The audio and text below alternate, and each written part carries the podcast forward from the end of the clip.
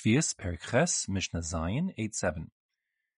In previous Mishnayos, we've established that there is a prohibition against wasting produce from the Shemitah year.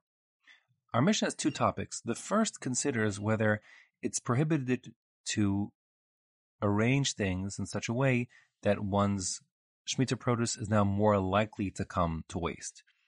So the case is cooking a Shemitah vegetable inside Truma oil.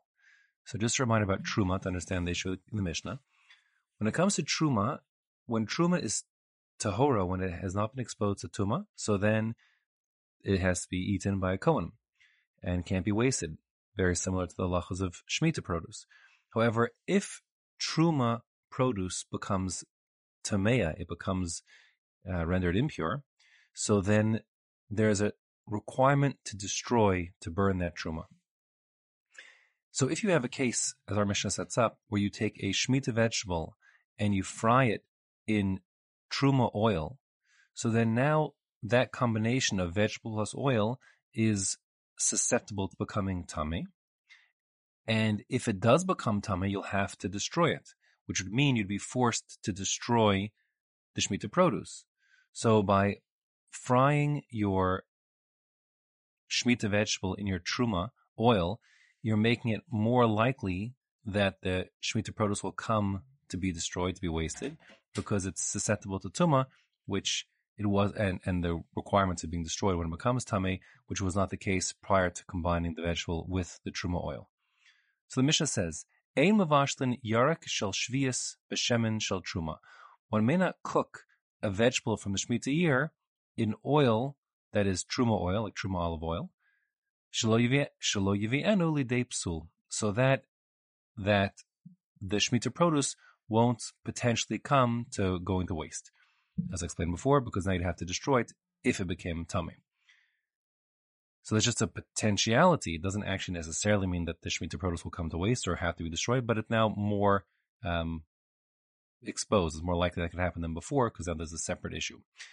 To that, Rabbi Shimon Matir. Rabbi Shimon says it's not a problem. You're allowed to cook your Shemitah produce in Truma oil without hesitation, because nothing necessarily will happen. And Rabbi Shimon is consistent with his Shita throughout Shas that um, when it comes to things like um, korbanos, et cetera, you're allowed to do acts which in potential might make them come to waste or more likely to be wasted, um, because he doesn't restrict that. He only concerns about the actuality of, of it going to waste. So here, the, in the case of cooking or frying the vegetable, who said it's going to go to waste? And therefore, he permits.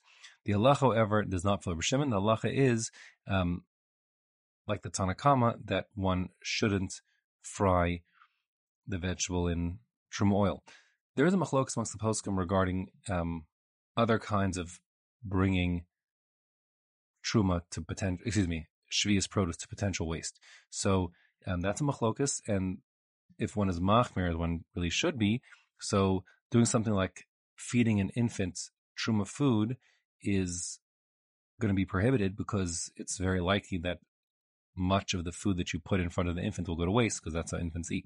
Um, they're just, you know, they waste things, they're not eating properly, they make a big, big, big, big mess. So then, in l'halach l'maisa, one should be careful about that. On the other hand, um, one would be permitted to, let's say, eat half an apple. So let's say you're eating half an apple, the other half of the apple is very likely to, you know, turn brown and not be eaten by anybody.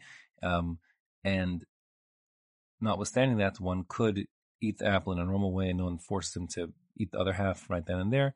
Um, and if it, you know, if let the chips fall where they may.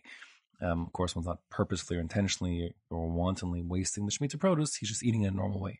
And that being the case, um, to bring those two issues together, one would be allowed to give a child Shemitah produce, even though it's possible he might waste some, because that's, you know, that's normal way of children to eat. But an infant who's sort of almost certainly going to, you know, throw food on the floor, et cetera, and all over his face, um, that would be restricted. The second part of the Mishnah has a, a totally new point. It's unrelated to the first. Um, and that's a very simple point, which is that if you, you'll recall that when you take Shemitah produce and you exchange it for another good, or money for that matter, that other good with which, like the food which, the, which you exchanged um, for the Truma, excuse me, the Shemitah produce, um, that exchanged money or, or um, food stuff also takes on the Shemitah restrictions and status. So that is, for example, if a person has a Shemitah apple and he exchanges it for a banana and then the banana for not a Shemitah banana. So then the banana becomes also restricted as if it were a Shemitah banana. And if a person then would change the bana- exchange the banana, which had those restrictions, for a piece of chicken, so then the the restrictions that applied to the banana now go away, but now they are passed on to the chicken. So now the chicken has the restrictions of, of Shemitah. One can't waste the chicken and deal with it commercially, et cetera. Um, as for the original apple, since the apple had intrinsic kedusha shviyas, that doesn't go away. So in a, in a chain, we have a Shemitah apple, you exchange it for a banana, the banana becomes also restricted like Shemitah. If you exchange the banana for chicken, then the banana gets relieved of its restrictions, and the chicken takes on the restrictions of Shemitah, and so on and so forth. If you change, exchange the chicken for fish, and then and so on and so forth. Um, it's just the very last foodstuff in the chain which retains the Shemitah restrictions, along with the original Shemitah produce, which never could be relieved of its Shemitah restrictions since it's intr- intrinsically Shemitah produce.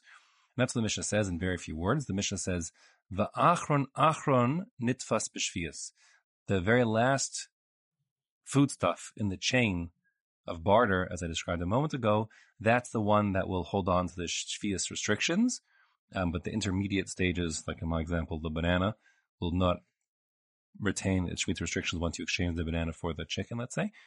V'priyatsmo, and the original fruit, meaning the original apple in my example, which had Shemitah status, it was a Shemitah apple, that also Asur remains indefinitely restricted by the various restrictions of Shemitah because it's intrinsically Shemitah produce.